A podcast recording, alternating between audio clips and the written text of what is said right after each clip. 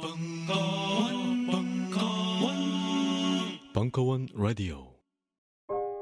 우리는 생각했습니다. 실외는 가까운 곳에 있다고.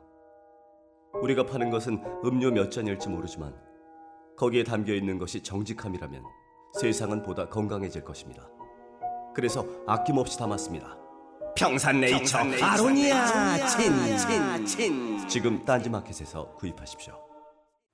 자, 이제 중요 인물들의 리스트를 넘겨주실까? 물론 강준만, 유시민, 유홍준, 이외수, 이철 그리고 주지무 메일? 이게 무슨 리스트야? 아무 공통점도 없잖아. 딴지일보 부편집장이 인터뷰한 이 책을 읽어보면 공통점을 알 수 있지 헬 조선에서 흙수저로 태어나 비범한 삶을 살아온 인물들이란 걸 도서 출판 생각 비행 범인은 이 안에 없다? 전국 온오프라인 서점과 딴지 마켓에서 절찬 판매 중이지 안녕하세요. 용산에서 가장 믿음 가는 조립 PC 전문 업체 컴스테이션의 이경식입니다. 당장이라도 사용하고 있는 컴퓨터를 들어다 던지고 싶을 때 그럴 때를 대비해 저희 컴스테이션이 용산 선인상가 21동 1층 130호에서 기다리고 있습니다. IT 강국에 걸맞게 믿을 만한 조립 PC 컴스테이션이 신뢰를 바탕으로 그 기회를 제공해 드리겠습니다. 궁금하신 점은 문의 주십시오. 011 892에 5568번입니다. 우주 최강의 만족스러운 서비스를 제공해드리는 저희 컴스테이션이 늘 기다리고 있겠습니다. 딴지스에게 F1 같은 존재, 컴스테이션은 조용한 형제들과 함께합니다.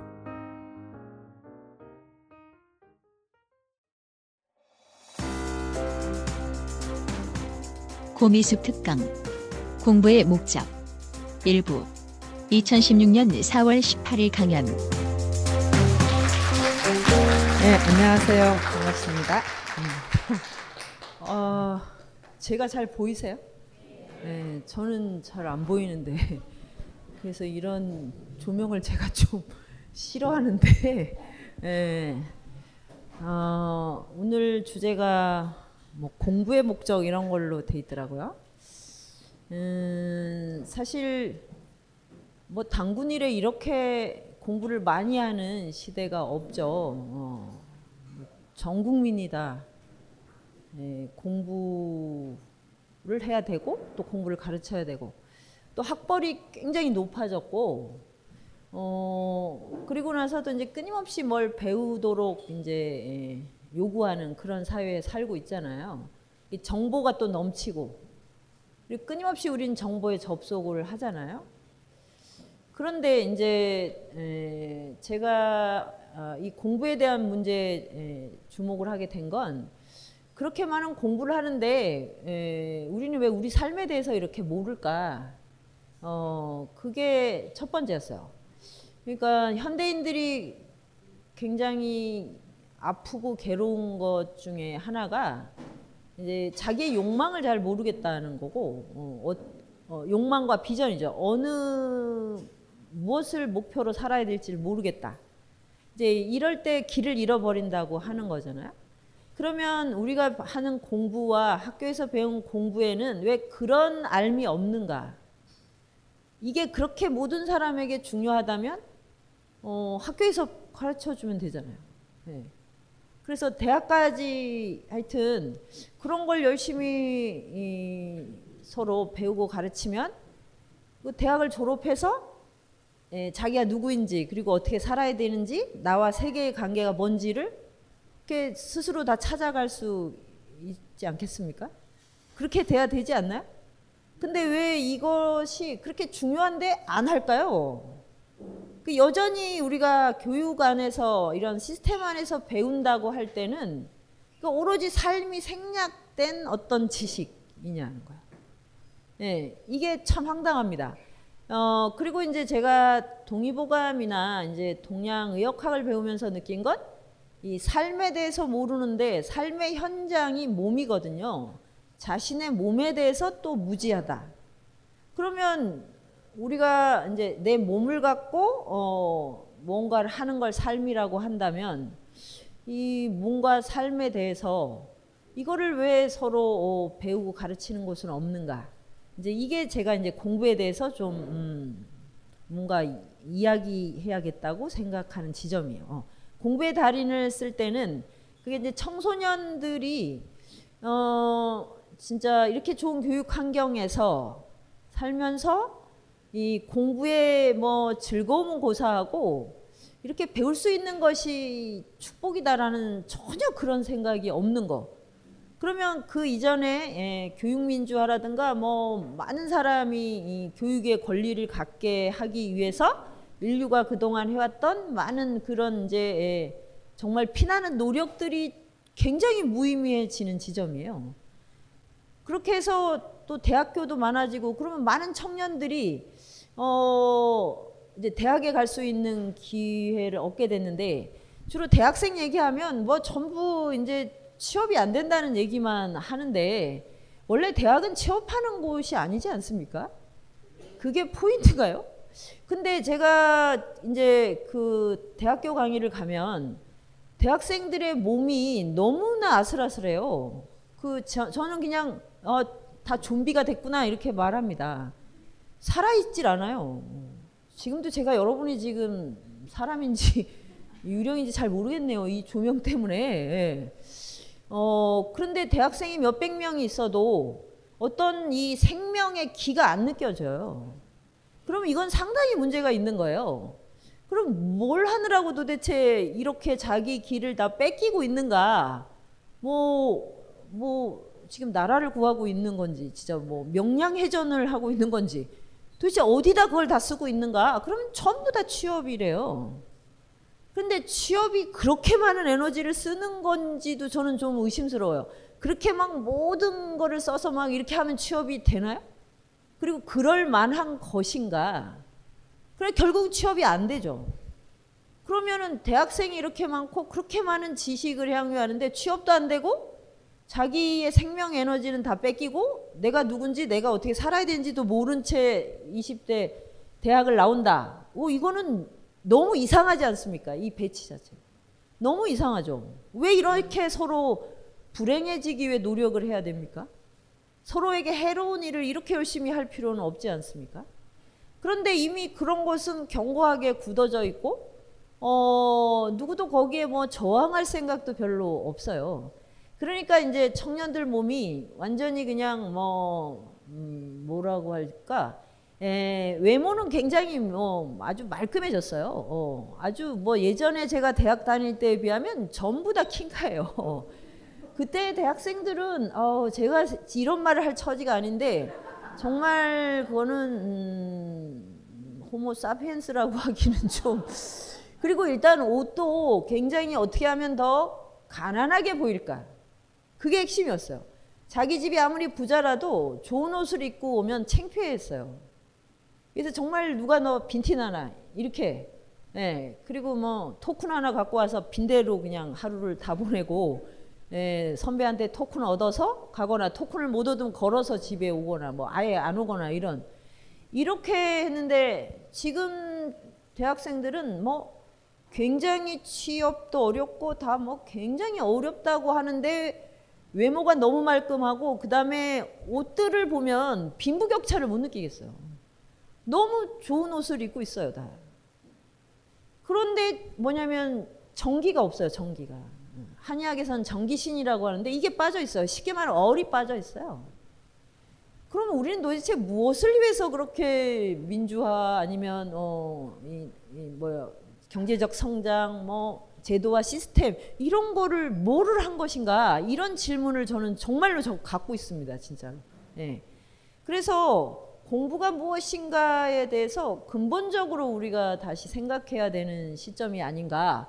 이거를 뭐, 아, 취업이 안 되니까 취업을 좀 음, 하는 쪽으로 청년 문제를 해결하고, 그 다음에 대학에 뭐 여러 가지 이제 문제가 있으니까 좀뭐 음, 제도적으로 뭘 지원을 해주고, 이렇게 해결될 문제 같지가 않아요, 저는.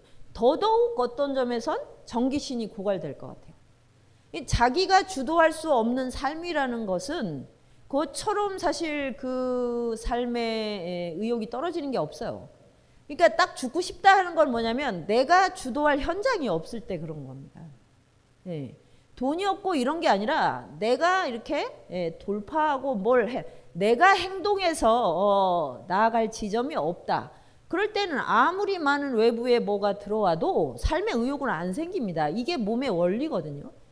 근데 우리는 이제 이 몸이나 생명이라는 걸 너무 도외시한 채로 그냥 사회적 개체를 통계적으로 계산해서 거기에 맞춰서 이렇게 에, 어, 잘 제도와 서비스로 잘 이렇게 설정을 하면 그냥 사람들이 다 자유롭고 뭐 능동적 개인이 될 거라고 착각을 하고 있었던 것 같아요.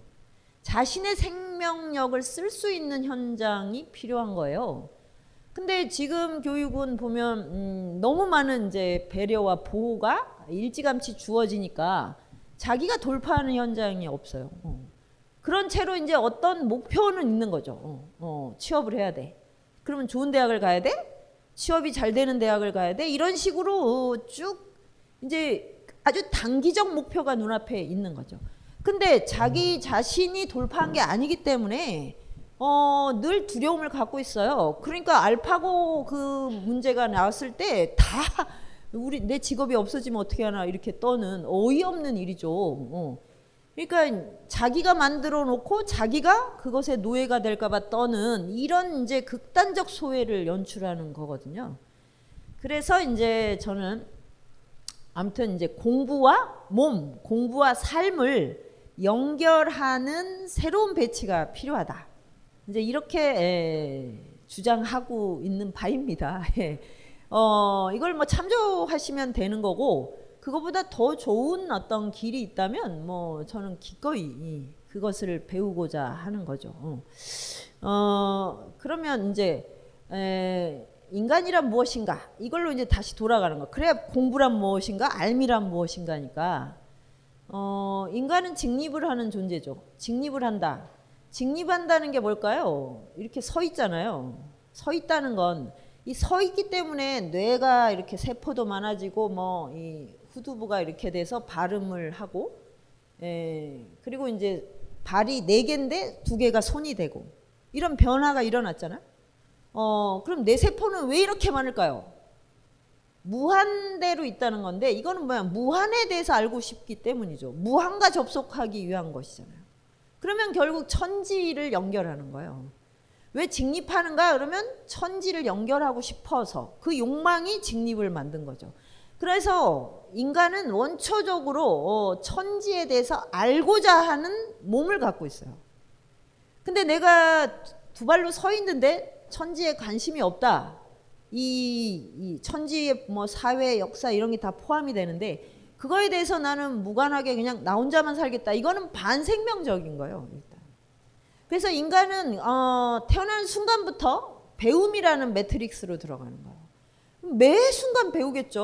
뭐 어, 뒤집기도 배우고 뭐 그다음에 옹알이도 배우는 거고 밥 숟가락질하는 거 뭐 그래서 저희가 그 슈퍼맨을 보면서 막 그 애들이 뭐 드디어 뭐 숟가락질 했다 그러면 막 환호성을 지르잖아.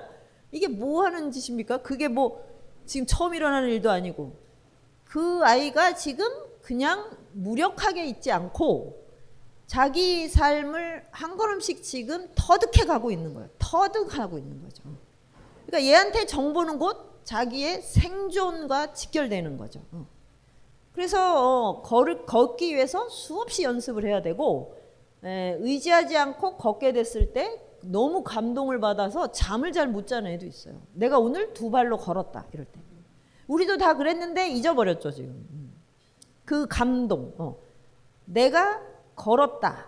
연습을 해서 무한한 연습을 해서 걸었고 드디어 이제 나는 걷는 방법을 터득했다 이거죠. 어. 그래서 이제 안다는 거랑 터득하는 게 나란히 가는 건데 이거를 동양에서는 깨달음이라고 하는 거예요. 깨달음. 깨달음은 내가 어제와 다른 지식을 가지고 몸을 깨우쳐서 세포를 깨어내는 거예요. 그러면 안다와 지금 내 몸에서 일어나는 변화가 전혀 그, 그 뭐, 간극이 생기지 않습니다. 일치가 되는 거예요. 그런데 이제 이렇게 가, 그러면 그때는 뭐예요? 아는 만큼의 경이로움을 계속 느끼겠죠. 그럼 매일매일이 얼마나 살만 나겠습니까? 매일 새로운 걸 알게 되잖아요. 매일 새로운 걸. 근데 지금 여러분도 사실 매일 새로운 걸 만나지 않습니까? 매일 새로운 걸 못 만나세요? 그러면 죽은 건데요. 어. 매일 만나요. 특히 단 하루도 같은 날씨가 없어요. 그리고 내가 만나는 사람도 어제와 동일한 신체가 아니에요. 나는 당연히 다른 존재고. 그래서 이거를 아는 것만으로 이 차이, 어제와의 차이를 아는 것만으로 몸이 세포가 경이로움을 느껴요. 이게 살맛 나는 거예요. 살맛. 예. 그러니까 애들은 이제 매일매일 매일 새로운 게뭐뭐 이렇게 막 그 아버지 아빠가 이렇게 물통을 막 드는 걸 보면 얼마나 신기하겠습니까? 저거를 어떻게 들 수 있을까? 예. 오 그리고 이제 예, 이것은 먹는 것이다.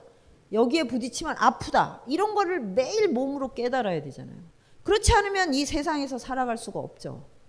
이제 그래서 아는 것은 연습하는 거. 끝없이 몸으로 연습하고 그것을 터득했을 때 오는 경이로움.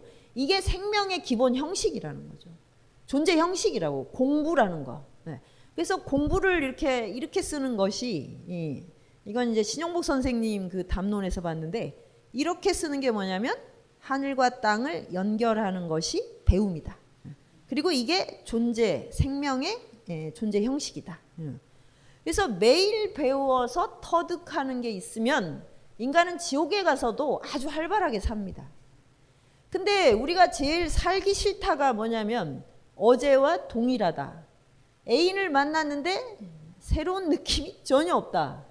예, 권태기죠. 그리고 이제 예, 뭐요? 뭐 먹고 마시고 하는 것에서 어, 하나의 새로움을 느낄 수 없다. 그러면 뇌세포도 스탑을 한 거고 다 생명작용이 스탑된 거예요. 그런데 분명히 세상은 늘 변하고 있다는 거죠. 그런데 인간이 동일하다고 느끼는 건 뭐냐면 그 세상과 접속을 하지 않는 거예요. 그러니까 현대인은 그렇게 돼버렸어요. 천지를 몰라도 되고 계절의 변화를 몰라도 되고 예, 외부와 접속하지 않아도 아주 그냥 내 안에서 자족적으로 살게 돼 있어요. 굶질 않는 거예요. 쉽게 말하면. 그러니까 왜 그 오닥구나 히키꼬모리가 가능합니까? 방에서 안 나오는데 먹을 거가 지금 계속 있는 거잖아요. 계속 굶고 있다 그러면 어떻게 안 나옵니까? 예? 그러니까 부모들이 속이 터지면서도 계속 먹을 걸 준다는 거죠. 그리고 밤에 몰래 나와서 냉장고에서 뭘 먹어도 내비두는 거잖아요. 그거를 끊어보세요. 바로 보급을 차단해야 돼요. 예, 보급망을 차단해야 돼요. 물 움직이 모든 전투는 물이고 뭐고 아무것도 못 먹게 하고 밤에 몰래 나와서 먹으려 그러면 감전되게 막 이렇게 장치를 해보세요. 예, 먹으려 그러면 막 찌릿찌릿해지고 그리고 뭐 뭐 시켜 먹으면 그거 뭐 바로 그냥 중간에 인터셉트하고 하루 하루도 못 견딜 걸요. 그러면 나와요. 나오면 접속되는 거예요. 근데 이게 개인이 다 이렇게 외부와 접속을 안 하고 산다는 건 뭐냐면 이 안에서 의식주가 대충 되는 건데 문제는 이렇게 하면 내가 나를 쳐버리는 거죠. 그래서 제가 최근에 제그 연구실에 온 어, 젊은이 중에 168시간을 미드보다 자다 미드보다 자다 이렇게 했었대요. 예, 정말 초인적인 노력 아닙니까? 그 그걸 어떻게 할 수 있을까요? 저는 몇 억의 돈을 준다고 해도 그걸 못 할 것 같은데. 근데 이렇게 하면 사실 아무도 간섭 안 하고 자기 하고 싶은 걸 한 거잖아요. 그럼 몸이 어떻게 됐을까요? 토사광란을 한 거예요. 그래서 자기가 위암이 걸렸나 보다. 어, 미드 보면 위암이 걸리나? 이렇게 생각을 했대요. 이게 뭐 머리가 이제 바보가 된 거지. 그러니까 이런 그러니까 내가 외부와 소통을 하지 않으면 내부에서 나를 어, 격렬하게 전투를 벌여요. 이게 사실 면역계 질환이 그런 거거든요. 네. 그러니까 면역계 질환은 전부 다 너무 과도한 이생을 해서 세균들을 몰아내고 외부와의 접촉을 끊어버리면 예, 백혈구가 나를 공격하는 거예요. 그 면역계 질환은. 그래서 지금은 다 세균과의 공생이 새로운 의학의 지금 대안입니다. 대안. 세균이 필요하다는 걸 이제 인지한 거예요. 그러면 이거는 삶에서도 똑같은 거예요. 타자가 필요한 거예요. 타자. 이 타자는 사람이고 첫 번째는 사람이고 뭐 동물도 가능하고 그 다음에 외부의 환경이에요. 환경. 그래서 이렇게 타자와 만나면 늘 달라지는 걸 느끼게 되는 거죠. 그래서 그때 배움이 일어나는 거예요. 어제와 다르구나. 예, 하루도 같은 날이 없구나. 예, 내 기분도 하루도 같지 않구나. 하루는커녕 뭐 아침 저녁으로 달라지는 나. 나도 타자죠, 사실은. 예. 그래서 이렇게 하면서 순환해 가는 것이 이게 접속과 순환이라는 개념으로 가능한 거야. 이럴 때 내가 변이한다. 어, 이것이 바로 배움의 매트릭스거든요. 그러면 우리가 어, 시행착오를 겪고 누구와의 관계에서 불편함을 겪고 하는 모든 게 배움의 장이 되는 거죠. 그러면 이런 것이 배움이다라는 걸 학교에서 배워야 돼요. 이것이 배움이라는 걸. 그리고 배워야 산다는 거는 바로 이런 배움의 경위를 느껴라.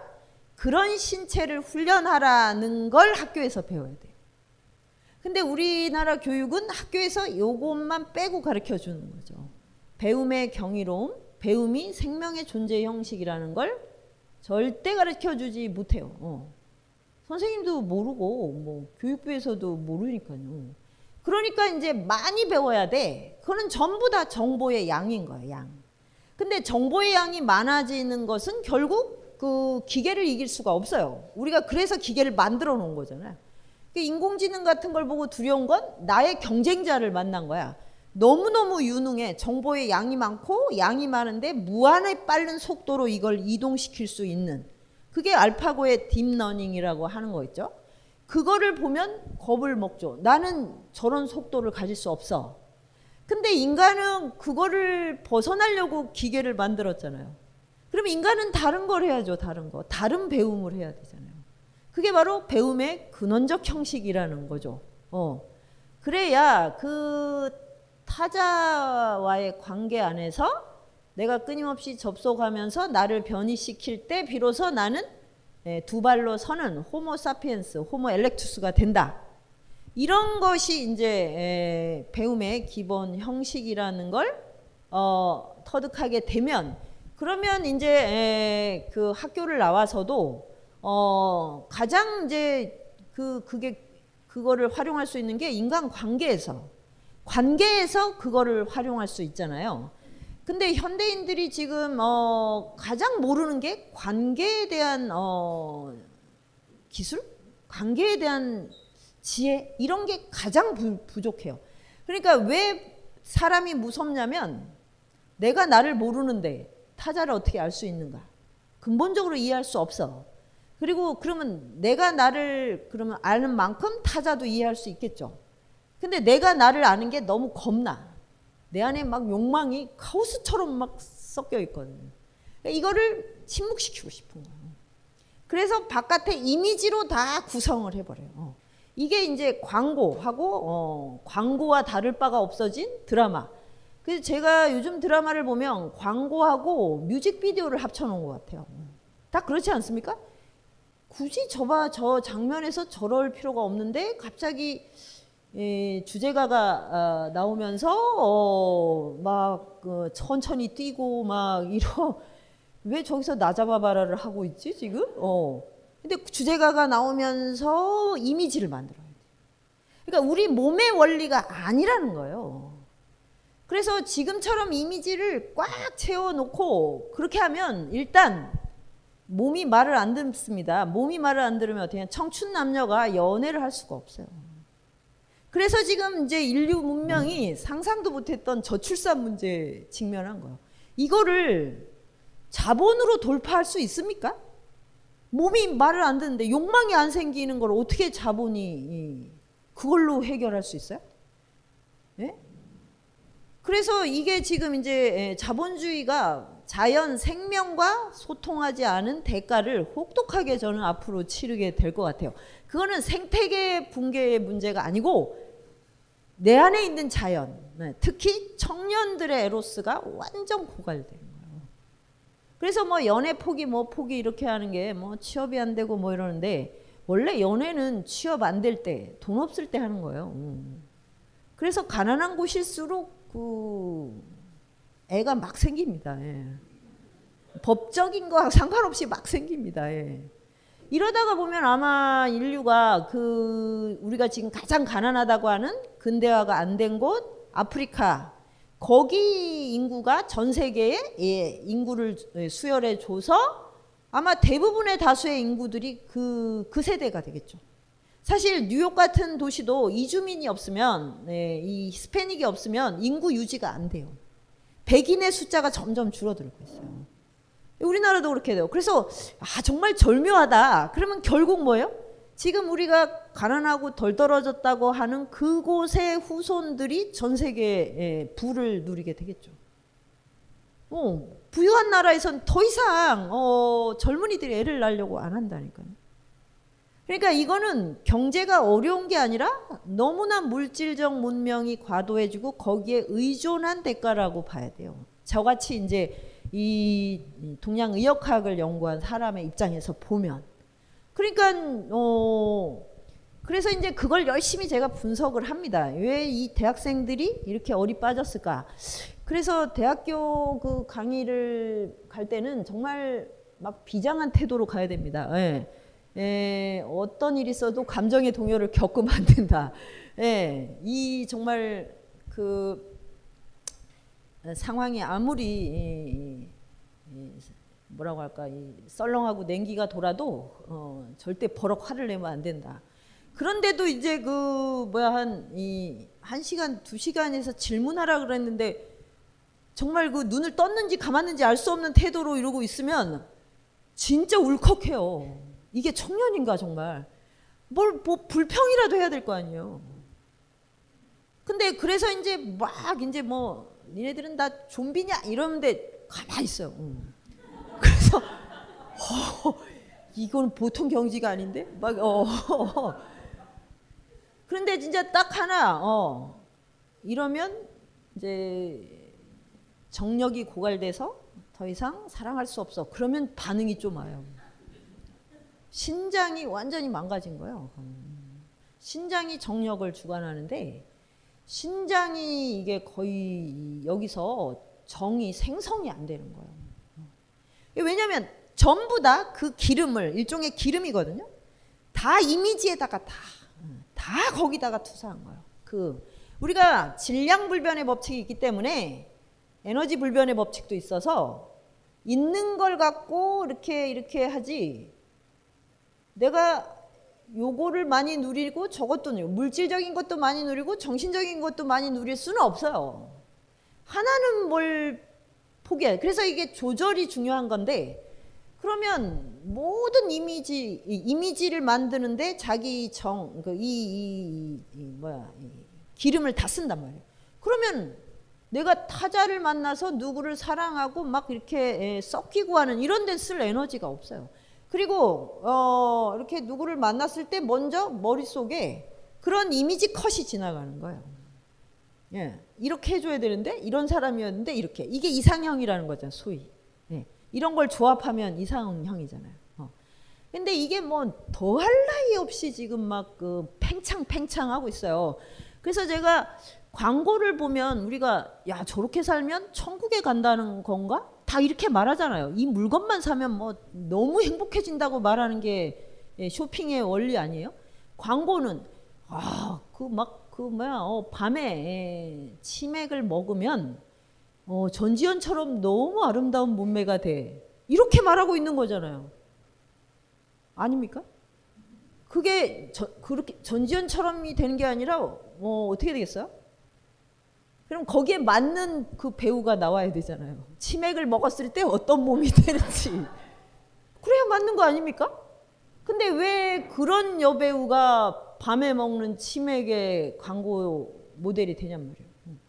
그리고 저 어, 제가 요즘 것 중에 제일 황당한 게 피부의 골든 타임 뭐아 그걸 골든 타임을 거기에 쓰더라고요.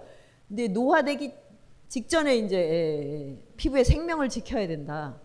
그래서 피부가 좋아지면 바로 그게 유토피아다. 이렇게 하는 거잖아요. 그러면 그거를 하루 종일 보고 있어요. 그러다가 근데 이제 드라마도 스토리 안에 전부 다 그걸 집어넣었다는 거죠. 그러면 끝없이 내 안에 욕망이 커져요. 이상형의 이미지가 너무너무 커지는 거예요. 그래서 그런 점에서 제가 이제 드라마를 쭉 보면 불과 몇 년 전에는 본부장이 대세였어요. 본부장. 어.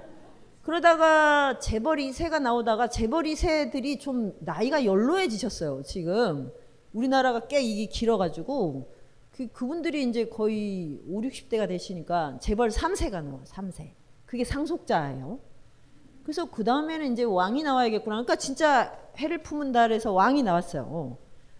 그래서 이제는 외계인 밖에 올게 없는데 그랬더니 별을 별에서 온 그놈이 왔어요. 그래서 어, 너무 신기하다. 이제 그러면 어, 별보다 더 센 건 태양이에요. 태양. 어, 이제는 어디서 뚝 떨어져. 진짜로 제우스가 온 거예요. 제우스. 태양의 후예가 온 거예요. 불사조가 됐잖아요. 불사조. 그게 제우스잖아요. 아무리 총을 맞아도 안 죽어. 안 죽는 것까지는 그렇다고 치는데 그건 연습이 됐죠. 우리가 헐리우드 영화 보면서 많이 연습했어. 주인공은 안 죽는다. 어. 근데 피부가 저렇게 좋을 수가 있나? 그렇게 총격을 당했는데?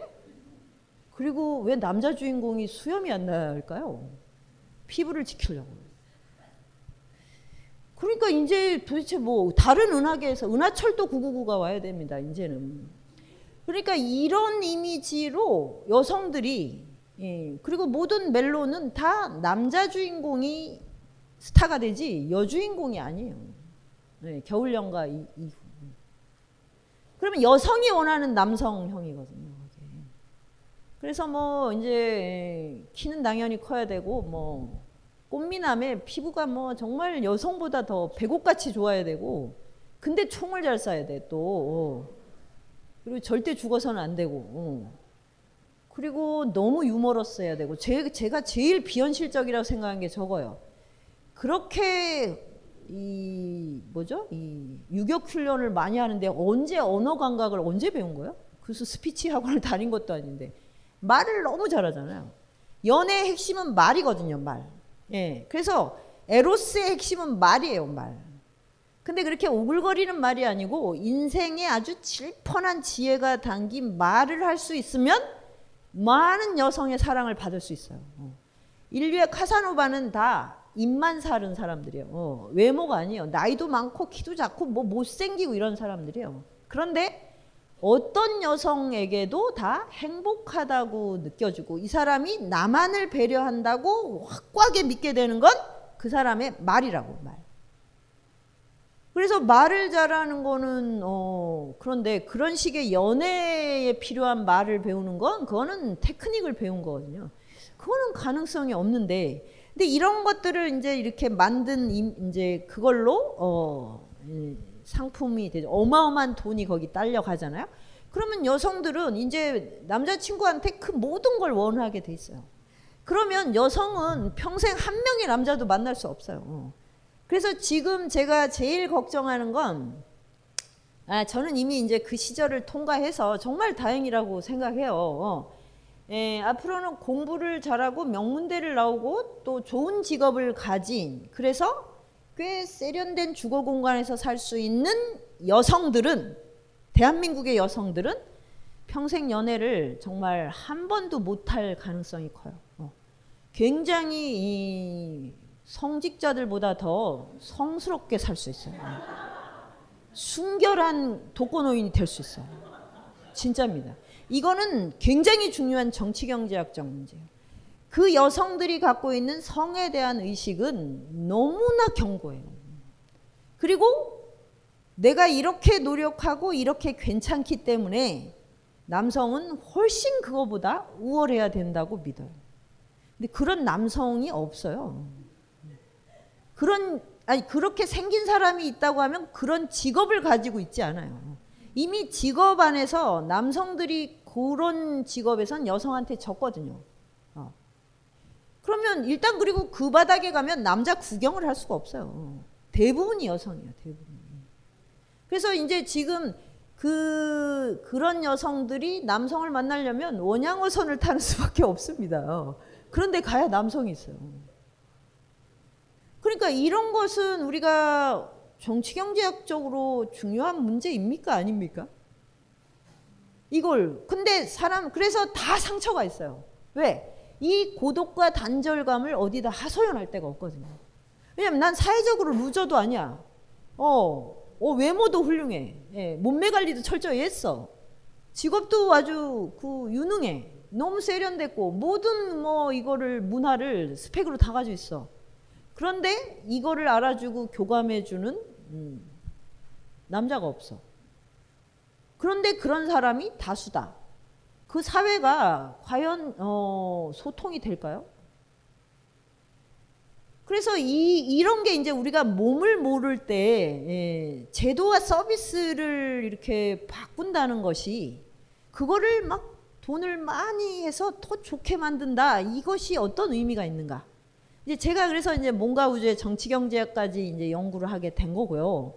그러니까 여기에서 그럼 많이 배웠다는 것이 지금 내 삶에 별 유용함이 없고 딱 직업과 합해, 노동과 합해까지만 보장해 주는 거예요.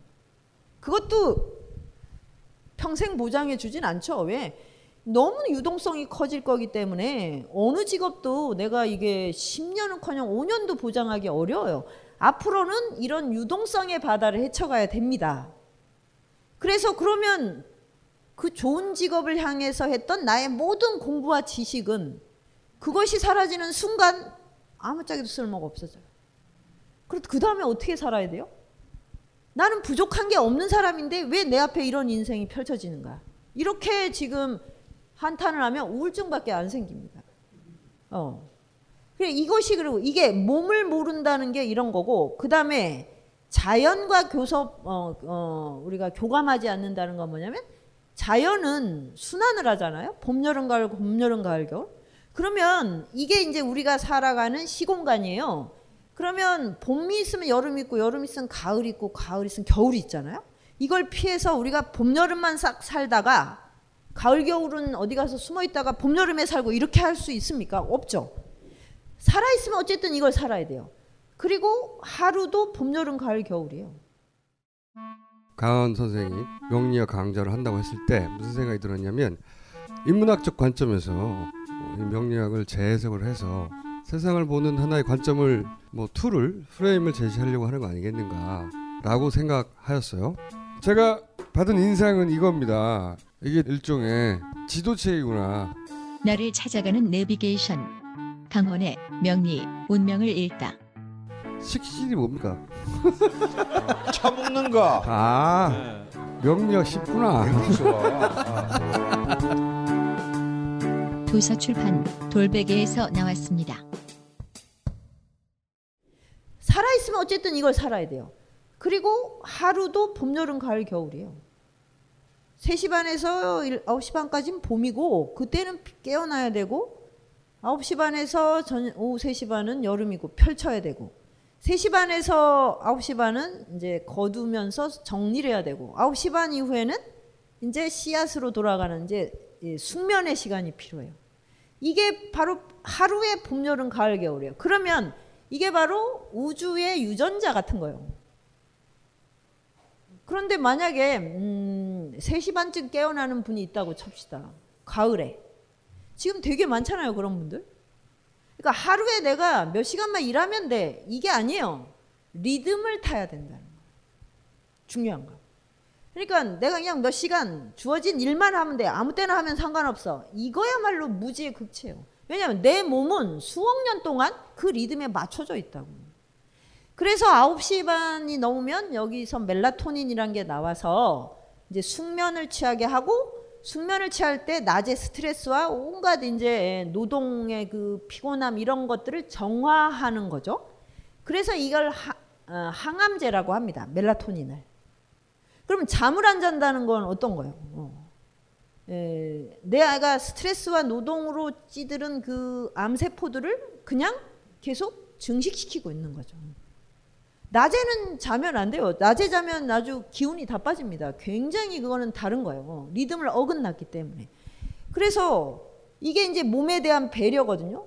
내가 어, 어떤 일을 굉장히 부정적으로 생각한다는 건 뭐냐면 내 신체 상태가 지금 굉장히 네가티브하다는 뜻이에요. 어, 그런데 만약에 몸 예, 하루를 뒤바꿔서 막 살고 봄, 여름, 가을, 겨울을 이 리듬을 못하면 몸은 스트레스가 그거 자체가 스트레스예요.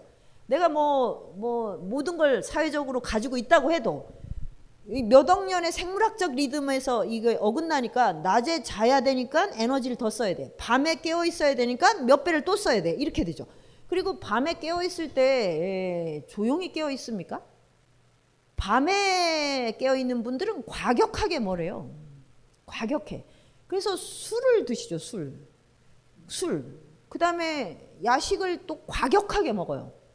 과격하다는 건 뭐냐? 음, 밤에 채식하시는 분은 별로 없어요.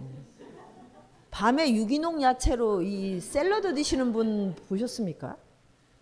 밤에 뭘 먹는다 그러면 우리가 알죠. 기름에 튀겨진 육식 중에 제일 저열한 거. 그래서 뭐 이제 가장 많은 희생양이 뭐예요? 닭하고 돼지죠, 돼지. 닭이 뭐 수억 마리가 매년 희생당하는데 그래서 여기는 대한민국은 치맥 공화국이고 어, 닭들의 홀로코스트가 일어나는 곳이에요. 대학살이 벌어지는. 언젠가 이제 닭들의 아주 혹독한 이제 저주를 받게 됩니다. 예. 머리가 다 닭이 되는 거죠. 닭머리가.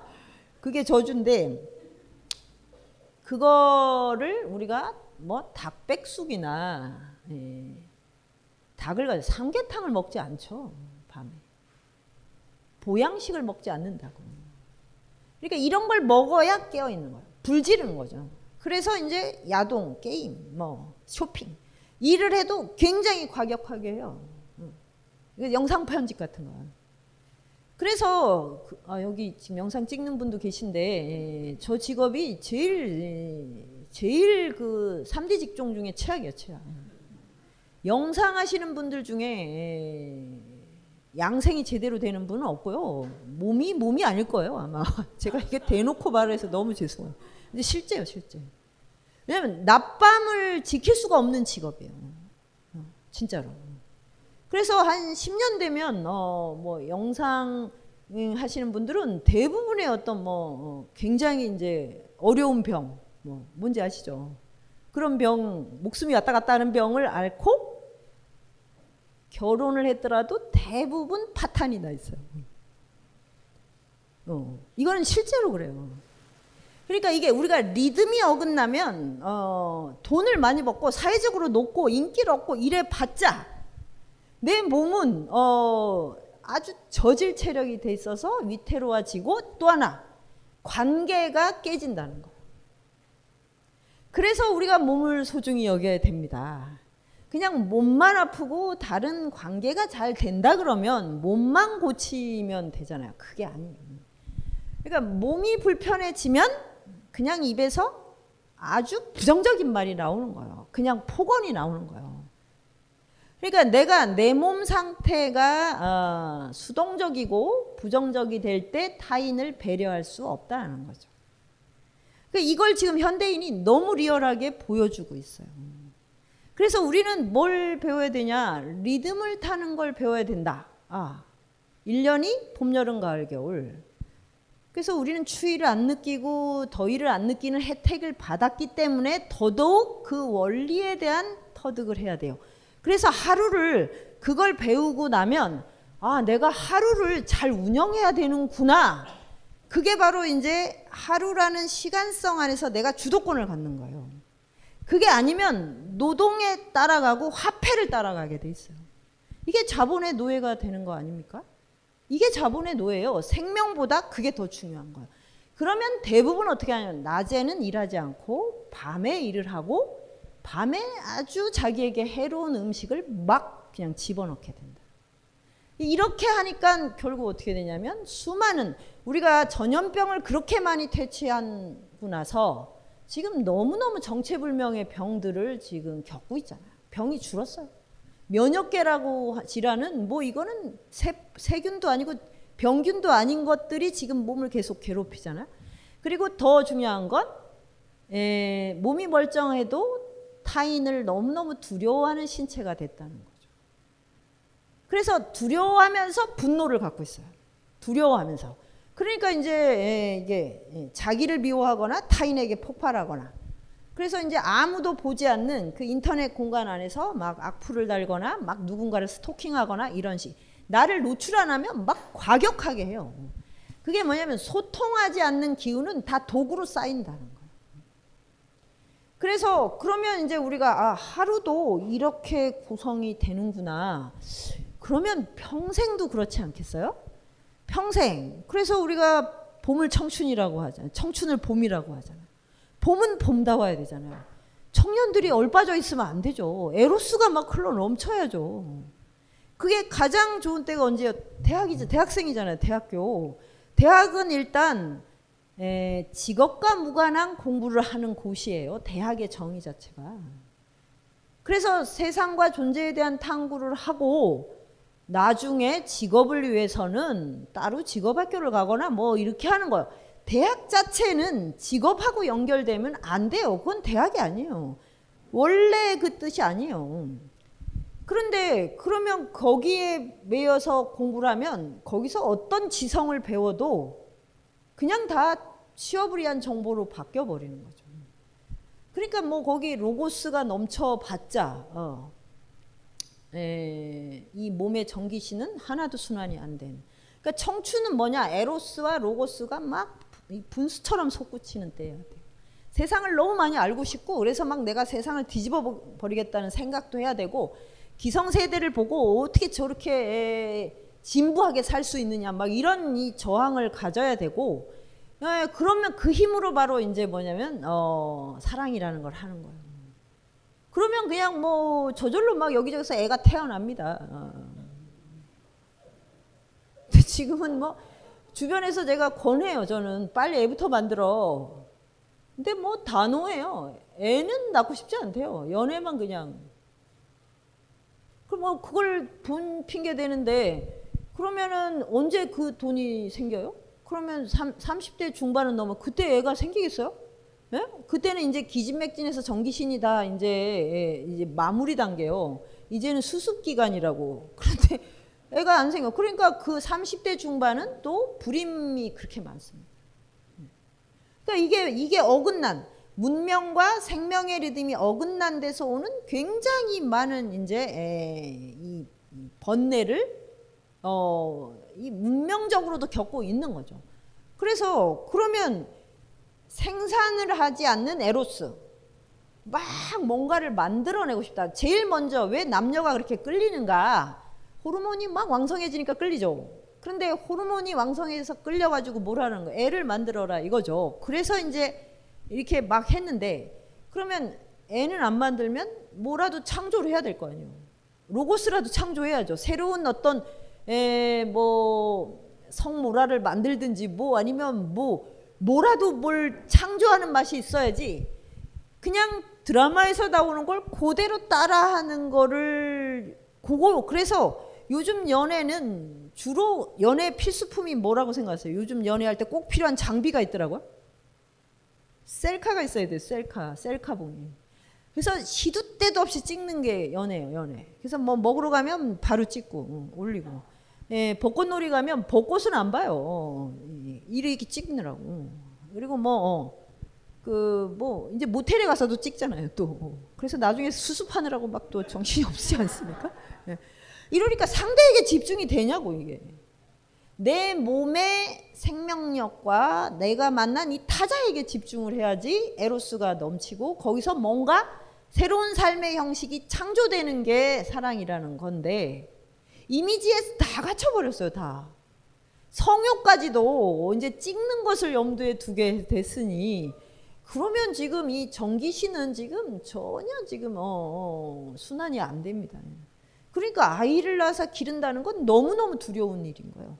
그냥 텔레비전으로 보고 싶은 거예요. 그냥 전 국민의 애들을 삼둥이 보다가 이제는 대박이 보다가 뭐 이렇게 예, 그거 보면서 그냥 대리반조 어, 진짜 그리고 아이를 낳으면 어, 이렇게 되니까 관계가 가장 지금 이제 불통의 상태가 돼요. 나와 소통이 안 되니까 사랑을 하면서도 소통이 안 돼요. 그래서 대부분의 연인들이 가장 자기가 어렵고 괴로운 일은 친구한테 털어놓지 애인한테 털어놓지 않아요. 자기의 약점을 보이기 싫은 거예요. 그런 건 사랑이 아닙니다, 일단. 그래서 나의 이상형, 나의 쾌감을 다 만족시켜주는 어떤 상대를 만났다. 그래서 난 사랑에 빠졌어. 이거는 말이 안 되는 거예요. 왜냐하면 이거는 나에게 쾌감을 주는 대상을 만난 거예요.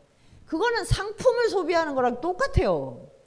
그러니까 남 그래서 그거는 주로 기준이 뭐냐면 남들이 봐서 부러워해야 되는 거잖아요. 남들이 부러워해야 돼. 그래서 내가 대, 이렇게 나 여자친구야 이런데 부러워하지 않으면 막 좌절해. 예. 남들도 원하는 상품을 내가 갖고 있어야 된다는 거. 그게 똑같잖아요. 지금 쇼핑하는 방식이랑. 그래서 사랑의 진짜 의미는 뭐냐면 이렇게 제가 지금 잘 안 보이는데 지금 조금씩 보입니다. 지금 익숙해져 가지고 어, 이 이목구비가 좀 보이거든요. 그런데 내가 누군가를 사랑하면 이 어두침침한 곳에서도 그 사람이 강렬하게 느껴져야 돼요. 근데 그게 꽃미남이고 뭐 꽃미녀 여서가 아닌 거죠. 그거는 신체가 나와 접속했을 때만 발광하는 어떤 것이어야 돼요. 그런 것이 있는 거예요. 이게 우리가 어, 에로스라는 건 생명 에너지가 교감했을 때 뭔가 어 이렇게 발현되는 것이지 여기 만약에 뭐 그 꽃미남 배우가 있으면 다 시선이 글로 가겠죠. 그런 사람을 내가 사랑한다는 게 이게 어떻게 이게 말이 되는 소리예요? 그거는 그거는 남이 부러워하는 만큼 나에게 쾌락을 주니까 난 저걸 갖고 싶어지. 시작부터가 이미 소유욕에서 시작을 하기 때문에 여기서 서로 쾌감을 주는데 뭐가 이게 여의치 않으면 누가 먼저 튀냐가 지금 관건인 거야. 누가 먼저 차냐. 예. 그래서 내가 먼저 헤어지자고 하면 난 승리자야. 근데 내가 잠깐 좀 딴 생각하느라고 타이밍을 놓쳤어. 그랬더니 어, 이별을 통보받았다. 이거는 참을 수가 없는 거야. 그러면 어떻게 되냐면 어떻게 내 거를 내가 남에게 예, 양보해? 예. 바로 그때부터 뭐야? 소유를 향한 폭력이 시작이 되는 거죠. 그런데 그거를 너무 자연스럽게 드라마에서 연습해요. 드라마뿐 아니라 그 모든 그 대중가요가 다 내 거, 니 거, 니 거, 니 거잖아요. 이렇게 이렇게 당당하게 내 거라는 말을 할 수가 있는지 그러면서 왜 데이트 폭력이나 어떤 그 성희롱이나 이런 거에 대해서 분노하세요? 말을 이미 이렇게 하고 있잖아요. 그래서 내, 내 너의 것이 되고 싶어. 네 거가 되고 싶어. 이렇게 하다가 내가 먼저 어, 발을 뺐어. 그러면 상대가 용납하지 않는 거예요. 나도 또 그걸 용납을 못해. 이런 상태가 되면 결국 폭력이잖아요. 그래서 소유는 폭력으로 바로 연결이 돼요. 소유. 예. 왜냐 내가 이것이 완벽하게 내 것임을 무엇으로 증명할 수 있냐면 남들 앞에서 이걸 예, 선언할 수 있어 자랑을 해야 되고 또 하나 이거를 부실 수 있을 때 그럼 내 거야. 내가 이걸 했는데 막 안 돼. 그럼 내 거가 아닌 거예요. 그래서 지금 하는 연애는 한편으로는 이미지에 너무 많은 에너지를 쏟고 그 다음에 결국 소유 그것이 관건이 되기 때문에 쾌감과 소유 그럼 여기서 에로스는 창조되지가 않아요. 그래서 연애를 해도 뭐가 헛헛하고 굉장히 공허. 네. 그러니까 결국 생명은 무언가에 접속해서 무언가를 창조하는 이런 것을 경험할 때만 내가 살아있다라고 느끼는 거예요. 그런데 연애가 이렇게 안 되면 로고스도 마찬가지로 막혀버리는 거죠. 어, 내가 지식을 알았다. 그거는 새로운 세계와 접속을 했고 그러면 내 몸하고 결합을 해서 내가 전혀 다른 상과 어떤 에, 신체성을 창조해 낼 때 아, 이 알매 경이라는 게 있고요. 그러면 이것이 궁극적으로 말하면 진리에 대한 열망이에요. 그러니까 진리라는 건 어디까지 간 다음에 내가 여기까지 마스터해서 소유할 수 있는 게 아니잖아요. 그런데 지금은 공부도 딱 소유욕으로 한다는 거죠. 내가 얼만큼 알고 있다. 그 지식을 내가 막 좌지우지할 수 있는 것처럼. 네. 그러면 이것이 주는 건 쾌락이죠. 쾌감은 뭐예요? 아까 얘기했죠. 남들에게 자랑할 때만. 그래서 스펙으로 아, 저 사람은 굉장히 많이 한다. 천재야. 이런 거일 때만 쾌감 있어. 내가 혼자 있을 때 내가 왜 이렇게 삶이 헛헛하지 할 때 그 지식을 활용할 수가 없는 거예요. 네. 그러면 이것도 결국은 이제 뭐예요? 어. 그래서 공부를 아, 우리가 지식을 많이 아는데 자기 욕망을 파악하거나 컨트롤할 수 없게 될 때 어떻게 되냐? 예, 그 사람은 어, 굉장히 폭력적인 걸 안에 내재할 소지가 많습니다. 그래서 우리가 어 뭐 사회 지도층이 일으키는 막 여러 가지 그 뭐 성과 관련한 뭐 돈과 관련한 이런 이런 식의 이제 문제를 보고 굉장히 막 당황하고 분노하고 막 가진 자의 뭐라고 하지만 근본적으로는 그건 현대인이 갖고 있는 몸에 중독된 상태예요. 그러니까 지식을 많이 갖고 그 다음에 좋은 지위를 얻고 굉장히 많은 재산을 갖고 있어도 이 사람의 내면은 채워지지 않아요, 절대로. 예. 그러면 이, 이 존재는 무엇으로 채워지냐면 접속과 창조에서만 채워지게 돼 있어요. 그게 인간의 삶이기 때문에 그러면 뭐 이제 다시 봄, 여름, 가을로 돌아가면 봄 봄에는 그런 에로스와 로고스의 막 그런 분출이 있어야 되고 중년이 되면 그거를 펼쳐내야 됩니다. 가시적으로. 예, 무성해지잖아요. 그러면 그걸 가시적으로 펼쳐내고 그 다음에 가을이 될 때는 무성한 잎을 다 떨어뜨리면서 열매를 맺어야 돼요. 그리고 겨울이 오면 예, 씨앗으로 돌아가야 됩니다. 열매의 육질까지도 다 버리는 거거든요. 이게 노년의 삶이에요. 노년의 지혜죠. 지혜는 보이는 게 아니잖아요. 물처럼 흘러가고 씨앗이 되는 거예요. 그래서 내가 평생을 살면서 굉장히 많은 어, 유형적 어떤 활동을 했어. 그래서 무엇 이루고 뭘, 무엇 이루고 막 뭐 뭔가 아주 굉장한 이제 노력과 뭘 해서 에, 세상에 많이 펼쳤어.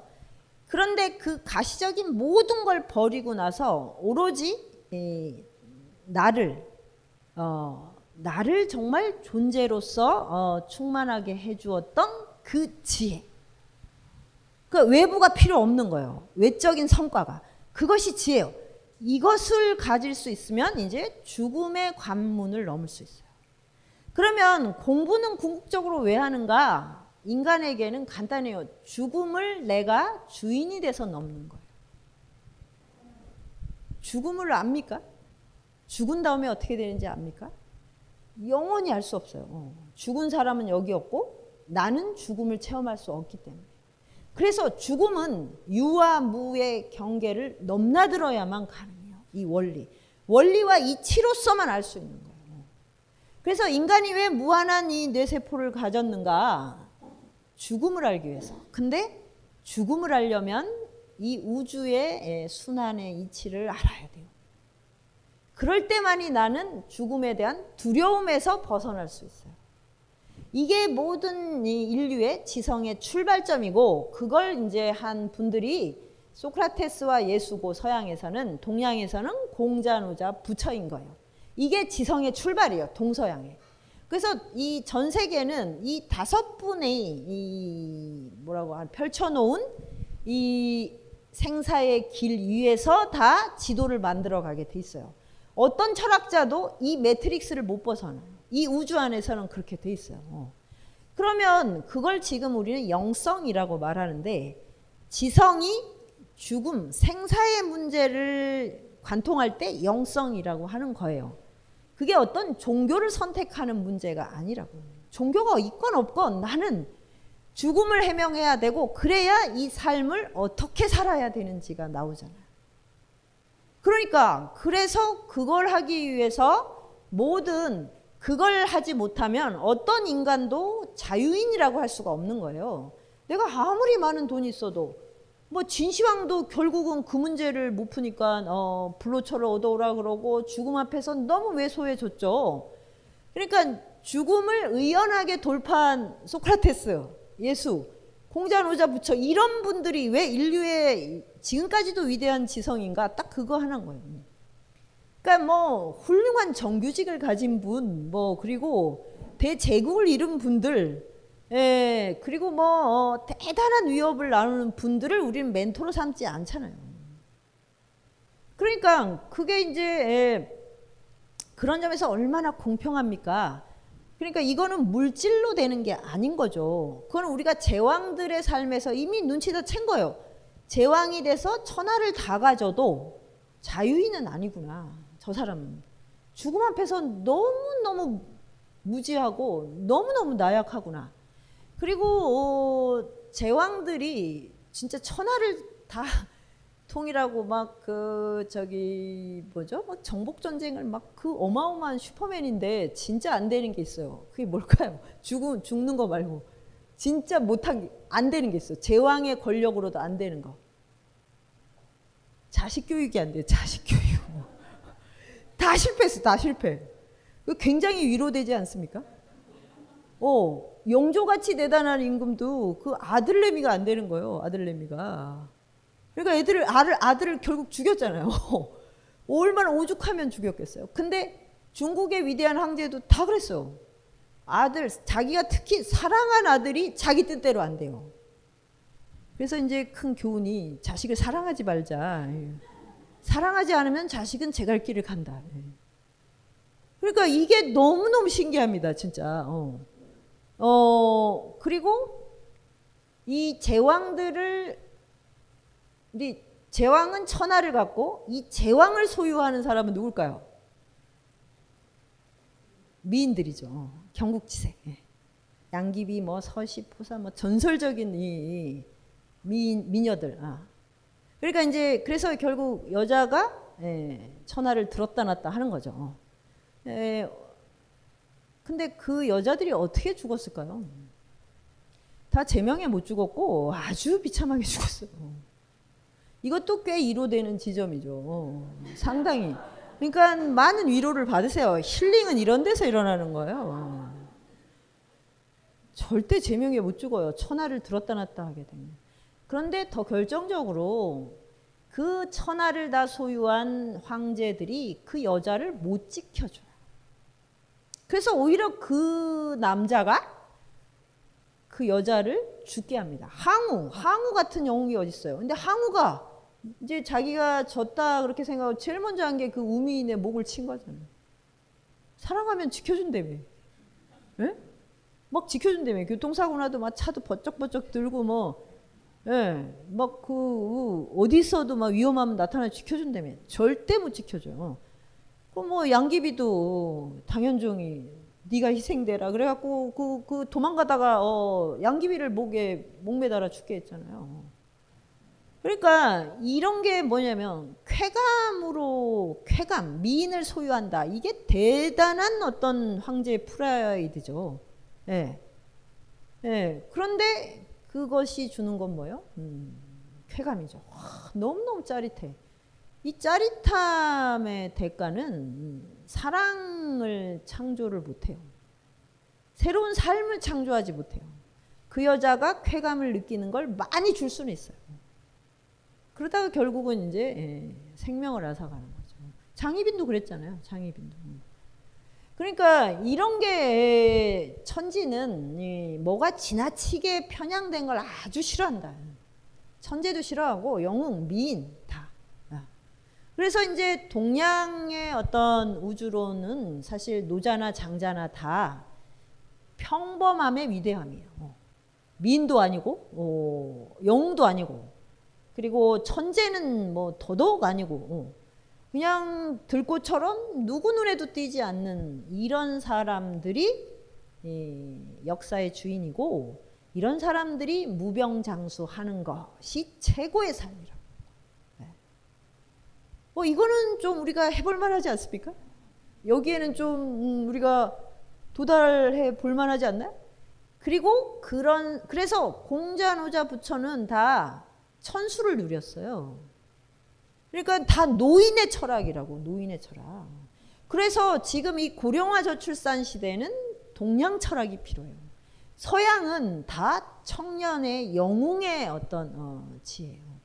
소크라테스는 뭐 예, 그렇긴 한데 소크라테스도 또 어떻게 보면 이제 독배를 마시고 죽었으니까 굉장히 막 그 영적 죽음이잖아요. 예, 평범한 삶의 위대함을 찾기가 되게 어려워요. 서양에서는. 동양은 애초 전제가 그게 아니고 그리고 그래서 이제 천수를 누린다는 것이 이렇게 봄, 여름, 가을, 겨울을 다 겪는다는 것이 얼마나 대단한 걸 보여주는 거죠. 그러니까 어, 노령화가 절대 부끄러운 일이 돼서는 안 되는 거예요. 왜? 인간은 만약에 40대에 뭐 굉장히 멋지게 살다 죽었다 그러면 이 사람은 삶이 그냥 반쪽으로 끝나버린 거예요. 아무리 위대한 무엇을 했다고 해도 이 사람은 가을 겨울을 모르는 존재인 거예요. 피레미 피레미 애송이라고. 네. 그런데 지금 우리 문화가 전부 지금 20대에다가 점점 어려져서 지금 10대로 내려가고 있잖아요. 그때 다 피워버리면 중년을 어떻게 삽니까? 대책이 있나? 예? 아이돌들은 중년을 어떻게 살아야 돼요? 관절염 환자로 살아야 되나? 너무 춤을 춰서 예, 여기저기 뼈마디가 쑤시고 뭐 이렇게 살아야 되나? 아무런 게 없는데 지금 노년에 대한 두려움을 막 지금 어, 유포하고 있잖아요. 그럼 뭐야? 그러면 의학을 발달시키지 말던지 왜 이렇게 장수 인생을 만들어 놓고 이걸 이렇게 하찮게 지금 취급하고 있냐는 거예요. 네. 그게 노동합해 에로스라고 하는 그 기준으로 삶의 척도를 삼기 때문이에요. 그런데 그래봤자 봄, 봄에 진 꽃이고 여름 한철에 불과한 거예요. 겨울을 반드시 알아야 된다. 그래서 공자, 노자, 부처는 뭐 암살당한 것도 아니고 병든 것도 아니고 어떤 그런 식의 뭐 어, 비극적 죽음이 아니라 자기 명에 맞게. 그래서 평범한 죽음인데 그때까지 그냥 어 아무 뭐 그냥 생각 없이 그냥 산 게 아니라 그 80년, 70년의 생을 매 순간을 배움으로 바꾼 존재예요. 그래서 그 뭐 부처는 뭐 말할 것도 없고 공자 15세 학문의 뜻을 두고 서른에 서고 마흔에 불혹을 겪고 이순 이렇게 가는 거 있잖아요. 지천명 우순. 그러니까 공자는 자기 인생을 매 연령별로 뭘 배웠는가, 내 몸이 무엇을 터득했는가를 기준으로 썼잖아요. 그러니까 여러분을 한번 써보세요. 지금 내가 어느 단계에 와 있나. 그럼 아직도 뭐 지우학이 아니라 지우 취업이겠죠. 어, 취업의 뜻을 두고 30대, 40대. 그 다음에는 불혹이 아니라 미혹, 미혹, 미혹. 지금 매번 그냥 광고에 미혹되고 드라마에 미혹되고 그 다음에 이제 50이 되면 이제 더 이상 일자리 찾기도 어렵고 야식, 야동, 야구 이걸로 그냥 낮엔 야구, 뭐 밤에는 야식, 그 다음에 새벽에 야동. 그러니까 내 몸이 어떤 상태로 변하는가, 얼마큼의 자유를 얻는가가 동양학에서는 배움의 유일한 목적이에요. 목적, 다른 현세적 목적은 소용이 없고 설정하지 않아요. 내가 이걸 해서 정승이 되겠어? 아니면 뭐 어, 세계 최고의 무슨 학자가 됐어? 이거는 설정 자체가 의미가 없어요. 왜냐하면 그런 걸 결정하는 건 다 운이 결정합니다. 우리가 이번 선거도 봤지만 선거를 아무도 예측하지 못했잖아요. 예. 뭐 야당이 분열했는데 왜 여당이 망할까요? 너무 어, 이게 이게 안 이상해요? 야당이 분열 그래서 저는 제일 아마 야당이 제일 놀라지 않았을까? 어, 이게 뭐지? 어, 전혀 준비를 안 했을 거 아니에요. 그거에 대한 음, 멘트나 멘탈을 세, 준비를 안 했는데, 어, 그 여당 여당은 당연히 절망을 하겠지만, 예, 진짜 그리고 또 표심 표심 하는데 국민들이 뭘 했다는데 국민도 놀랍지 않습니까 지금? 예, 내가 찍긴 했는데 참 이상하다. 어, 광주 시민도 되게 놀랬을 것 같은데 내가 찍긴 했는데 이렇게 나올 줄은 몰랐어. 그러니까 우리는 그러니까 이런 걸 운이라고 하는 거예요. 아무도 예측할 수 없고 그리고 저는 80년대를 생각하면 도대체 우리가 그때 전제하고 예측했던 게 지금 맞는 게 뭐 거의 없지 않나? 그때 스마트폰은 상상도 해본 적이 없어요. 도대체. 예.